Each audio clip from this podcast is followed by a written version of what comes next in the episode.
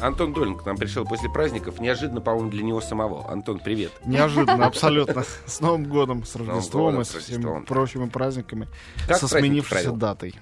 Праздник я провел в абсолютно нехарактерном для меня, все мои знакомые это знают, состоянии вегетативности, совершенно вообще ничем толком не занимаясь. Ну, то есть мы там пару раз выбрались вяло в какое-то там кино или просто погулять на улицу, но это так было, как у Довлатова. Это, помните, там человек после запоя кричит: «Смотри, живая птица». Вот как-то так же себя ощущали всей семьей.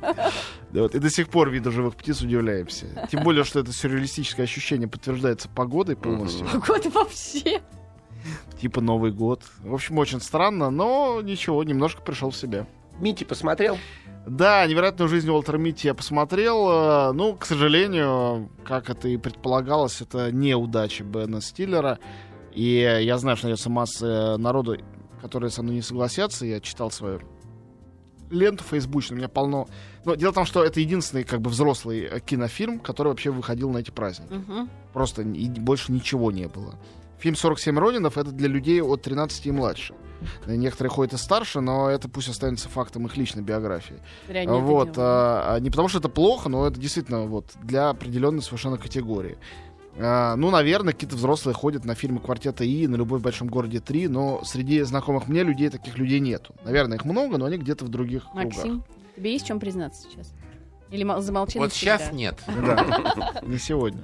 Вот, «Невероятная жизнь Уолтера Митти». Ну да, приятнейший Бен Стиллер, там еще Дженнифер Энистон. Там это вообще... что-то серьезное? Это какая-то драма? Ну, это как бы немножко такое полушоу Трумана. Ну, вот, то есть это сначала реалистическая совершенно история главы не фотослужбы, а фотолаборатории. Uh-huh. То есть он проявляет, обрабатывает фотографии, а не руководит фотографами. Uh-huh. Журнала Life. Американского, нью-йоркского. И вот журнал переоборудуется, закрывается его печатная версия и открывается только онлайн-версия. Вот. И в свете этого полно народа должны быть уволены. И главный герой, по всей видимости, тоже. Вот глава этой фотолаборатории, его играет Бен Стиллер, он же автор сценария и режиссер фильма. И ему надо, чтобы его не уволили, попробовать отыскать присланную ему знаменитым всемирно известным фотографом карточку на обложку. На обложку последнего печатного номера. Он ее потерял. И чтобы ее найти, он за этим неуловимым фотографом, его играет Шон Пенн, но это реально... Даже не роль, а такой камео. Он появляется в одном маленьком эпизоде. Он, главный герой, за ним этот клерк несчастный, никогда не выбиравшийся за пределы Манхэттена, ездит по всему миру, в Гренландию, а потом оттуда в Исландию, а потом оттуда в горы Афганистана. То есть, на самом деле, в этом фильме уровень неправдоподобия зашкаливает. И в отличие от шоу Трумана, где была сама посылка как бы научно-фантастическая, но осуществление было реалистическим, здесь посылка как бы реалистическая. Типа, это история, которая могла бы случиться с каким-нибудь клерком. Но в реальности не могла. Потому что человек, который вскакивает, никогда не выезжал за пределы, не выходил за пределы штата Нью-Йорк. И тут он вскакивает в вертолет, а потом в ледовитый океан. Он бросается, и там акула, он от них отбивается голыми руками. А потом он пешком убегает от извержения вулкана в Исландии, докуда он доплыл за полдня из Гренландии. И это в какой-то момент, уже минуте на 40-й, ты понимаешь, что бессмысленно пытаться следить за происходящим, что это фильм просто о том, что приключения — это лучше, чем эта жизнь человека в футляре, и что каждый в себе вот этого искателя приключений где-то скрывает. И это такой набор банальностей. За самими банальностями смотреть неинтересно. Реализация этих банальностей на экране, ну, не вызывает большого энтузиазма. Бен Стиллер парень хороший, есть пару забавных эпизодов, но то, что он хороший парень, не так понятно. Кроме того, что в личном общении он невероятная зануда, таких занудных людей не встречал, наверное, никогда. Он, ну, ему надо заниматься комедией, в кино у него дар к этому. А это, если комедия, ну, такая она какая-то, лирически духоподъемная, этой духоподъемности ножницами не отстрижешь, и она как-то фильм очень сильно ухудшает. То есть, по-моему, это просто, ну, не сложившаяся, неудачная картина очень симпатичного человека. Не какого-то там мерзавца или какого-то бездаря, а очень симпатичного, милого, у которого не получилось выступить в нехарактерном жанре. Это такое же, примерно, неловкое зрелище, как, ну, какой-нибудь всемирно известный комик, который решает вдруг сам поставить Гамлета с собой в главной роли. Ну, наверное, он там что-то сделает, какие-то сцены будут очень забавные, но в целом обычно хочется такие вещи развидеть. Увы. Вот. Значит, ну это на прошлой неделе вышло, то есть вышел, собственно говоря, 2 января и идет вовсю до сих пор. Если вам все-таки мил и дорог Бен Стиллер, то идите. Хотя по реакции многих людей, которым фильм понравился, я сделал вывод, что дело совершенно не в Бене Стиллере, не в спецэффектах, не в Шоне Пенни, не в Дженнифер Энистон, что дело совершенно в другом. Дело в том, как много есть людей, у которых наступает резкая идентификация с этим героем. Вот клерков, которые мечтают о таких вот приключениях невероятных. И чем невероятнее, тем им круче, тем им больше это нравится. И они плачут на этом фильме и видят в этом себя. Ну и, опять же, ничего там я плохого или стыдного не вижу, но фильм это не улучшает. Вот так я бы сказал. Что у нас на этой неделе? Неделя опять такая разгонная, все еще, на самом деле, праздничная или выходное у всех настроение, хоть и формально праздники закончились. Поэтому фильмы выходят соответствующие. «Елки-3». «Елки-3» стали, «Мамы-2». Кстати, суперрекордсменом за Новый год. Они собрали больше всех, собрали больше миллиарда рублей. 1 200 000 000 больше, чем предыдущие и предпредыдущие «Елки». А что еще смотреть-то было? Правильный вопрос. Он риторический. Вот, потому что про нью-йоркских клерков, я думаю, все-таки интересно, ну, московским клеркам, а есть и другие категории населения в нашей стране. И я повторяю еще раз про «Елки». Я был решительный враг этого проекта, когда был первый фильм, но к третьей части, хотя вся эта дико неестественная слащавость там осталась, в самом случае убрался вот этот месседж, что у нас самая благополучная страна на земле, где все люди счастливы. И это стало чуть меньше похоже на фильмы сталинской поры, и стало чуть больше похоже на нормальный такой современный путинский гламур, качественно сделанный. И если людям это нравится, люди же живут в этой стране, то трудно их в этом упрекнуть. Хотя я лично к ним просто не отношусь, к тем, кто от этого в восторге. Вот. На этой неделе у нас не выходит ни одного русского фильма, даже удивительно. Но, наверное, они все были съедены предыдущими 2 уикендами, совершенно верно. Вот. Я, наверное, скажу сначала о самом симпатичном фильме, который выходит. Он выходит достаточно узко, но он очень милый. И он принадлежит к совершенно, опять же, мне не близкой категории фильмов для девочек-тинейджеров. Но поскольку к этой же категории относятся, например, «Голодные игры», очень мне симпатичный фильм, в этой категории иногда появляются не только «Сумерки», но и что-то интересное. Mm-hmm. Это тот самый случай. Британский фильм под названием «Как я теперь люблю». На самом деле его оригинальное название английское... «Как я теперь люблю». Да, «Как я теперь живу» называется. Но поправка вполне осмысленная. Это хороший режиссер Кевин Макдональд. Он снимал фильм «Последний король Шотландии», замечательный, звучавший на «Оскарах», получивший «Оскар» за лучшую мужскую роль для Форреста Уитакера. Хороший шотландский режиссер. И, наверное, этим и объясняется то, что фильм по, видимо, какому-то довольно дурацкому роману, не буду врать, не читал, и с не очень правдоподобным сюжетом сделан очень грамотно, симпатично, и вот для девочек это самое оно. Я уже говорил, что эти фильмы для девочек, они все такие фильмы-тренажеры. Тренажер, будучи семейной жизни, вот как «Сумерки», да, или из любовных отношений. Тренажер социальной жизни, как в «Голодных играх». В данном случае это тренажер как бы выживания в экстремальных обстоятельствах, ну, почти как «Титаник». Сюжет. Американская девочка-тинейджер приезжает на каникулы в Англию, где у нее несколько кузенов и кузин. Сначала ей там все очень не нравится, потом ей очень нравится старший из кузенов, он красавчик, у нее завязывается первый в ее жизни роман. А потом вдруг начинается Третья мировая война. И вот это вот нетривиальный для такого стандартного сюжета поворот. Фильм малобюджетный, он не подан с каким-то невероятным шумом и треском, но, как англичане это умеют, 2-3 деталями и спецэффектами они создают действительно впечатление идущей где-то войны. Им не нужно для этого очень много денег, компьютерных кудесников и так далее. И они очень хорошо и качественно это здесь делают. И герои, которые только что начали учиться, испытывать какие-то чувства впервые в жизни, эти комфортные подростки из капиталистического мира, они вдруг начинают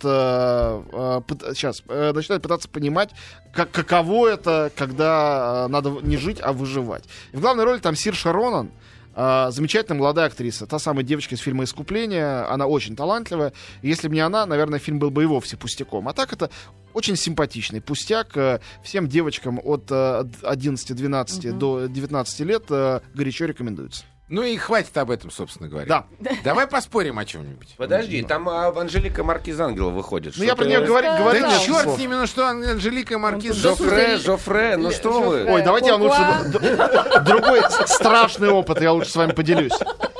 Захожу в кинотеатр, не буду называть какой, чтобы православных активистов на него не натравливать, чтобы посмотреть фильм про Уолтера Митти, о котором я сегодня рассказывал. И захожу, извините за подробность, в туалет перед, значит, началом. Ну, мою руки, смотрю в зеркало, и, знаете, как в фильме ужасов. Вижу там, я даже сфотографировал, наклейка. Наклейка следующая, на уровне моих глаз прям. Паранормальное явление. Сфотографируйся с меткой. И изображен человечек, у которого на лбу треугольник. Такой дьявольский кровавый жест. Использую хэштег «Метка дьявола». Самые креативные авторы выигрывают iPad mini. И я прям с ужасом вышел из этого туалета, предполагая, в чем эта креативность может заключаться, когда метки дьявола... Ну, то есть я человек не суеверный, не сатанист. Короче говоря, на этой неделе выходит фильм «Паранормальное явление. Метка дьявола». Я побоялся идти его смотреть. Но, наверное, для креативных авторов, которые используют хэштеги, я до сих пор не знаю, что это такое, наверное, это самое вот подходящее зрелище. Ну, это, видимо, такой трэш от фильмов ужасов, трэш от исторически-костюмного кино для тех, кто не наелся мушкетер Сергея Жигунова по телевизору. Есть «Анжелика Маркиза ангелов». Это французский кинофильм. Ну и «Как я теперь люблю», я про этот фильм сказал. Хэштег — это то, что в Макдональдсе с утра на завтрак подают.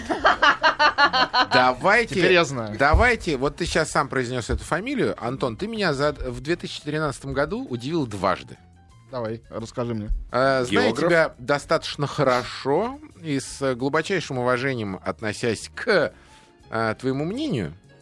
Я все-таки был крайне поражен твоими комментариями по поводу актерской работы Хабенского. Да-да-да, шорох за тебя сегодня. Не правильно. За тебя, она за Хабенского. За тебя. Она за тебя и за Хабенского. Значит, первый, ты меня потряс с мнением о роли Хабенского в фильме «Георгов, Глобус пропил». И второе, ты меня потряс мнением о работе Жигунова в сериале «Оттепель».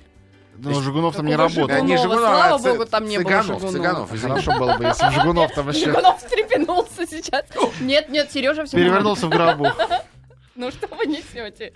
Так вот, да.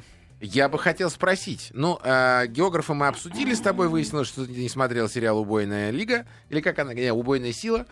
Ты можешь расшифровать, что тебе понравилось в работе Цыганова? С удовольствием. С удовольствием расшифрую. Дело в том, что у нас в стране существует... Ну, во всех странах это сейчас достаточно расплывчато. Извини меня за долгий заход, но он осмысленный. Очень расплывчатое представление о критериях оценки игры актера. Недаром уже лет 10, если не 15, в Европе, ну, в Америке еще до этого не дошло, в Европе вовсю награждают актеров-непрофессионалов. Очень много снимается замечательными режиссерами, там началось с «Братьев Дарденов», там с Бруно Дюмона, 99-й год. Да, в Каннах наградили 3 актеров, все 3 непрофессионалы.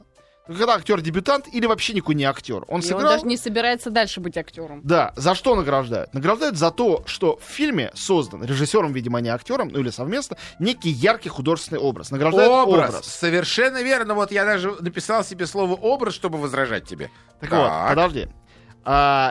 В России с этим связан некий когнитивный диссонанс, извини за выражение. Во-первых, у нас очень мало снимают актеров-непрофессионалов. Этого режиссеры, даже там молодые и отважные, побаиваются. Это редко происходит. Во-вторых, когда используются актеры-профессионалы, не очень понятно, на чем выстраивать, кроме конкретных режиссерских указаний, на этом все и выстраивают, некую концепцию актерской. Что такое вообще хорошая актерская работа? Предстоит быть понятно. Это, кстати, и в театре непонятно. Вот я много спорил о спектаклях Константина Богомолова, моего давнего однокурсника, и многие актеры-профессионалы говорят, это не режиссура, это не актерская работа. Но точно так же, как когда мне говорят про какой-нибудь экспериментальный фильм, это не кино, я на это возражаю очень просто. Ты приходишь в кинозал, гаснет свет, ты заплатил за билет, на экране что-то показывается. Значит, кино. Точно так же скажу и про актерскую работу. Некий человек находится, будем говорить, не на сцене, вернемся обратно в кинематограф, некий человек находится в кадре. Ты на него смотришь, и тебе интересно на него смотреть. Значит, это актерская работа. Теперь объясню, почему мне интересно смотреть на работу Цыганова в фильме «Оттепель». Потому что вокруг находящиеся люди, и тут я в абсолютном минусе поставил бы вообще-то мне очень нравящегося артиста Михаила Ефремова. Они занимаются тем, что они хлопочут лицом и телом. Они занимаются тем, что по Станиславскому или по некоему советскому пониманию Станиславского входит в некий образ и дальше начинает выворачиваться наизнанку, чтобы этот образ передать и показать. Конечно, и гримеры, и операторы, все включаются в эту игру. И почти все там в этом существуют. И это очень хорошо в контексте фильма «Оттепель», потому что это фильм о кинематографии, о мире, где все напоказ и все не настоящие, где все что-то играют и изображают, не только актеры. Поэтому и режиссер пьяный он или трезвый, что-то все время из себя изображает и выпендривается. И является. Вот, значит, автор этого телефильма многосерийного, я бы так это назвал, а не словом сериал, Валерий Тодоровский решает, что центральным персонажем там будет тот, кто всегда за кадром. Да, вот сейчас мы смотрели вторую, по-моему, серию Шерлока Холмса, где он очень забавно раскрыл преступление. Кто единственный на свадьбе присутствует, но его никогда нет на фотографиях? Фотограф. То же самое оператор в кино. Все видны, и многие выходят потом, там, режиссер, там, сценаристы выходят на сцену, там, Канны или премьеры, а оператор, он всегда спрятан. Никто не знает оператора в лицо. И вот этот человек, всегда невидимый, поставлен в центр интриги, в центр действия. И если есть какой-то детектив во всей этой истории, а я уверен, что в любой даже не детективной по жанру истории должен быть детектив, должна быть загадка. И вот есть персонаж-загадка, который единственный не хлопочет ни лицом, ни телом, ничем. Он остается почти неподвижным, хотя с ним происходят те вещи, которые, в принципе, любого человека должны заставить. Тут сплакнуть, тут заорать, тут выматериться. И он даже когда пьяный, он такой же практически, как трезвый. Практически. Это вся роль построена исключительно на тонких нюансах смены состояния. Эта смена все время происходит в каждой серии. До тех пор, пока в финале, в последних двух сериях, мы не вскрываем его прошлое и не узнаем о нем, и не понимаем, с чем связана его сдержанность, его дистанция. А ты считаешь, что вот это вскрытие, которое произошло в последних сериях, оно объяснило поведение персонажа на протяжении всего сериала? Да? Абсолютно да. Это человек, который не связывает себя близкими связями с другими людьми, включая своего отца, и он имеет на это свои причины, они веско объяснены сценарием. Я просто не вхожу в детали, потому что все-таки, я думаю, некоторые люди еще не видели. Не хочу совсем уж эти спойлеры сюда сыпать. Но вместе с тем он и не входит в близкие отношения и с женщинами, с которыми он спит и которых он любит, и даже с собственной дочкой, хотя это единственный человек, которому он раскрывается, все-таки как бы не выдержав.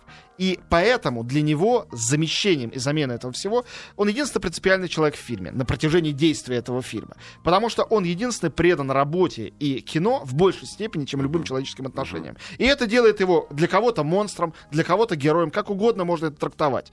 Как в любом хорошем кино, есть поле для трактовки. Он может быть отвратителен, а может быть симпатичен. Но это человек, единственный человек, занимающийся искусством, который видит и хочет видеть в этом не просто времяпрепровождение и заработок, а именно искусство, и он единственный, как мы видим по реакции остальных, превращает свои операторские работы это в искусство, что часто в кино бывает. И именно это позволяет мне говорить и об образе главного героя, и об актерской работе Цыганова, абсолютно по-другому сделанной и нарисованной, чем актерская работа всех остальных там актеров, выдающейся и действительно событием этого фильма. То есть тебе понравилась работа Цыганова на противопоставлении работы других актеров в этом сериале. Но это не случайно противопоставление, а намеренно, сделанное актерами и режиссером, это прием. То есть вот это отсутствие образа на экране для тебя это прием. Я не вижу в этом отсутствия. Это присутствие образа, это его мнимая статичность. То есть я Антон Долин в отсутствии образа увидел образ на экране. А почему отсутствие? Есть присутствие образа. Ну потому что я увидел отсутствие образа, а ты в отсутствии образа даже то, что он увидел присутствие и молчит, образа. Это образ или нет? Конечно, образ. Конечно, нет! Почему? Да потому что это был бы образ, если бы это было сделано бы в определенный момент на противопоставлении чему-то другому. Нет, он весь фильм молчаливый и угрюмый. Перестань. Ну, посмотри на Печорина из «Героя нашего времени». Там тоже вокруг Грушницкий размазывает слезы кулаком по грязному лицу. Максим Максимович там теоретизирует, а этот ездит на лошади и поплевывает на всех сверху. Ну, самый яркий герой нашей литературы. Такой же точно Хрусталев, только за 200 лет до того. Да, Онегин точно такой же. Ну и вообще все эти лишние люди. Они такие же, у них в голове и в сердце что-то творится, а на лице ничего не отражается. Это ты трактуешь все, что ты сейчас сказал. Так это конечно. Же для этого это, и есть да, художественное произведение, чтобы его трактовать. Все, что ты сейчас сказал, Долин, это твоя трактовка. Это не то, что нам было показано на телеэкране. Да, вот, конечно, давайте. Мы все слилось к тому, что...